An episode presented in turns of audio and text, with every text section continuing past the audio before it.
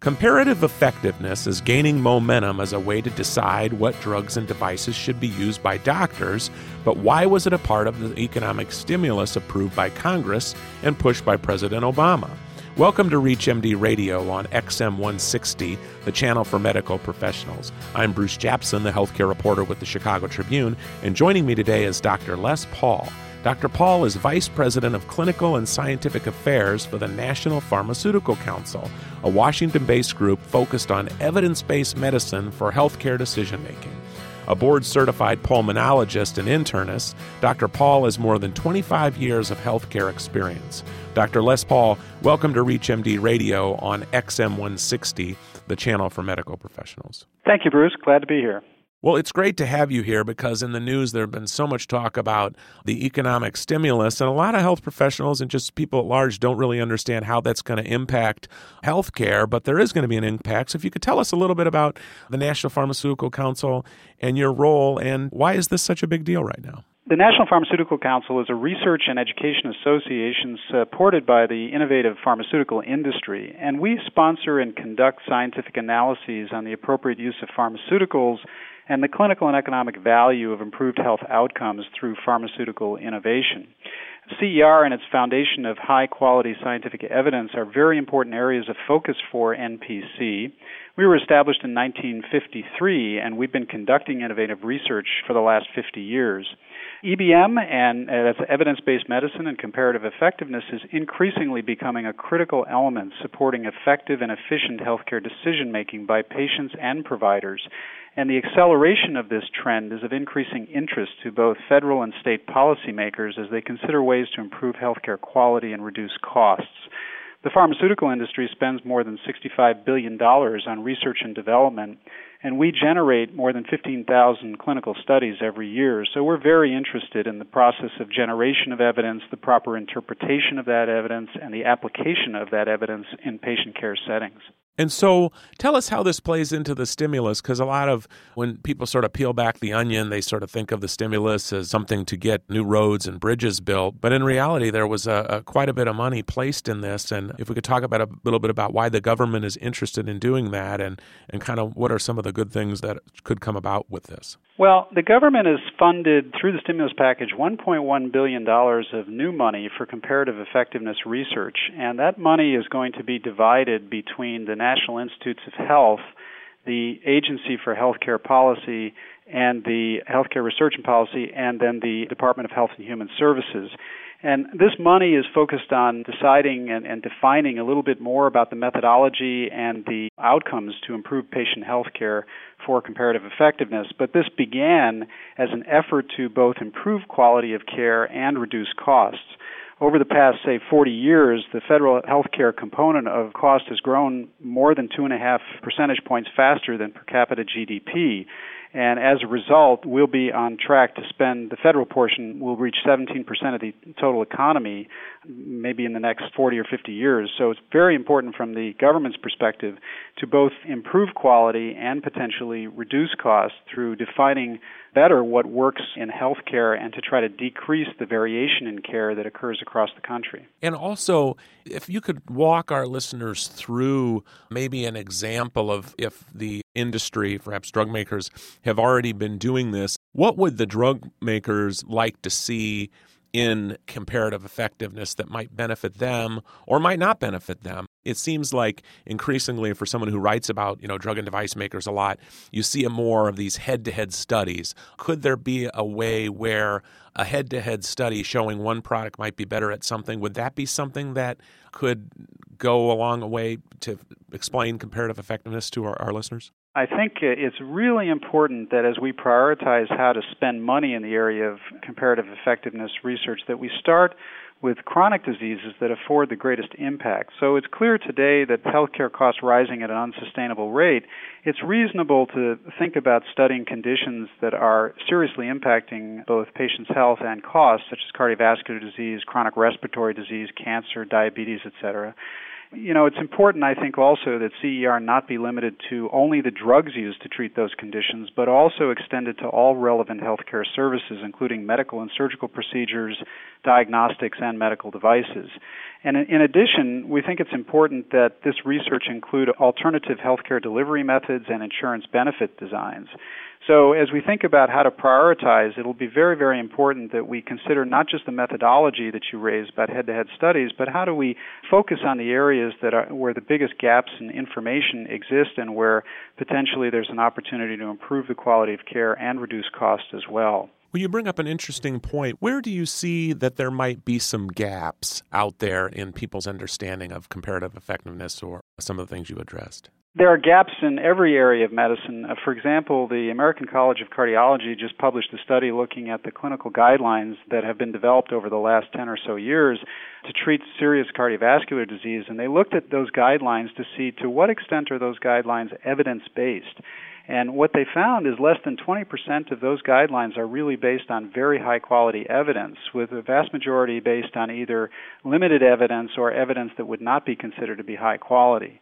And so that's an example where I think the science of evidence generation and application come together and how, how it's very, very important to study those areas more thoroughly to better define what actually works and what doesn't. If you're just joining us, or even if you're new to our channel, you're listening to ReachMD Radio on XM 160, the channel for medical professionals. I'm Bruce Japsen of the Chicago Tribune. And joining me today is Dr. Les Paul, who's the Vice President of Clinical and Scientific Affairs for the National Pharmaceutical Council. And he's here to talk to us about comparative effectiveness, which is in the economic stimulus. There's a billion dollars in the congressional and President Obama's economic stimulus for comparative effectiveness. And we were just talking about sort of the limited evidence that's actually out there in making some healthcare decisions, which might actually be a surprise to people. And Dr. Paul, if you could sort of elaborate on that, you were talking about how this evidence is not often of high quality. And so there might even be decisions based by insurers or perhaps the federal government on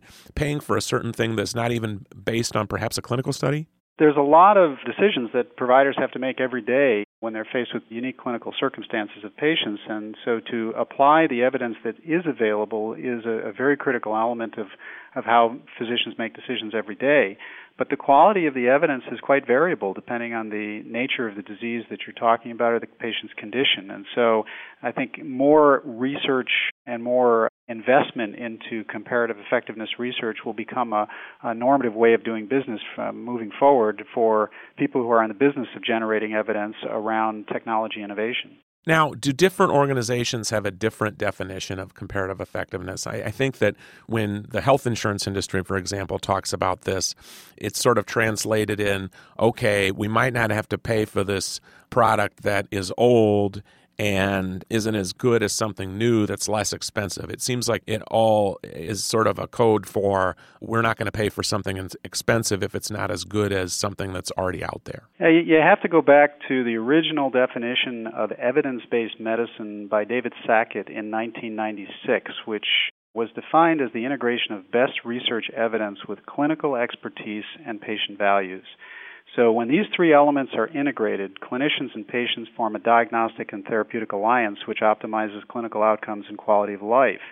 So, comparative effectiveness is simply one type of application of evidence based medicine where you're looking at the comparative clinical effectiveness of drugs, different treatments, devices, and then the interpretation of that evidence from these assessments is used to support applications of evidence in health benefit design and medical decision making. There are really four key questions that form the basis of comparative effectiveness research, and these questions stem from a history of health technology assessment that dates back into the 1970s. So the four questions about a technology are first, can it work? So in a in a perfect setting, can it work? Secondly, in a, a real world setting, does it work? Thirdly, for whom does it work? And lastly, is it better, the same as, or inferior to what is already available?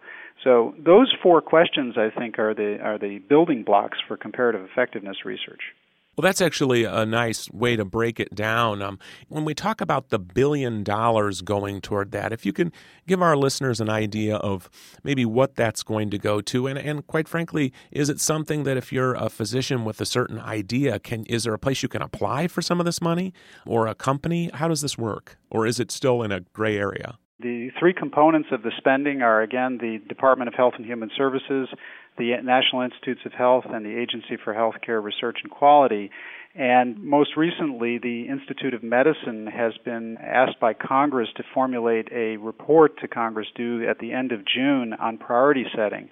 And that is going to be a very, very important report, and there's currently public hearings going on right now as to how best to spend the money, the stimulus portion of the money, around comparative effectiveness. And the National Institute of Health is already moving forward with some of the requests for proposals so that if somebody, one of your listeners, has a research idea, that money is available and there are requests for proposals that are ongoing from the National Institutes of Health. But stepping back, it'll be very important for the nation, I think, to have a priority setting process that is transparent and that involves all stakeholders. Does National Pharmaceutical Council, does your group have any ideas on if some of the money were to be spent right away on something? Was there a, something that you would like to see it spent on almost immediately? Well, in addition to the things that I mentioned related to chronic disease, and this is what I'm about to say are, are areas of spending that I think are, are, and we think are critically important, but sometimes are not made so public in the discussion. But we think it's important to step back and first conduct an assessment of strategies to ensure the continuous evaluation of new evidence related to specific healthcare technologies. So, how does one determine when a health technology assessment should be revised based on new clinical information, which is developing all the time? So, it will be important to develop new comparative effectiveness methodologies, such as analysis of non randomized studies of treatment effects using large databases. So, if you have large databases, how do you properly study the data that's in those databases and protect patient confidentiality, but also obtain very important information that's practice based clinical improvement that's focused on improving quality of care. Would this be the use of more studies, do you think? More peer reviewed research? Is it as simple as that? Well, all of this would be, I think, peer reviewed research. It's just different types of peer reviewed research. So, when it's be very important to know if you have a given research question, when do you use a randomized controlled trial, for example, that could be quite costly and quite time consuming, as opposed to observational research designs that might answer the question effectively but not be quite as costly and time consuming.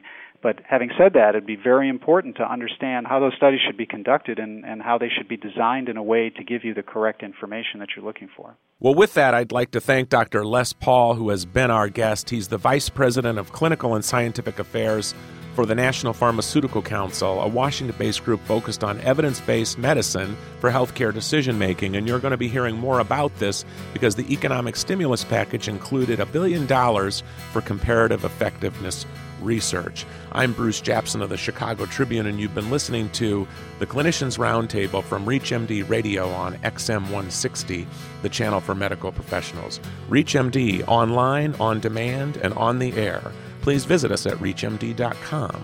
And I'd like to thank you today for listening.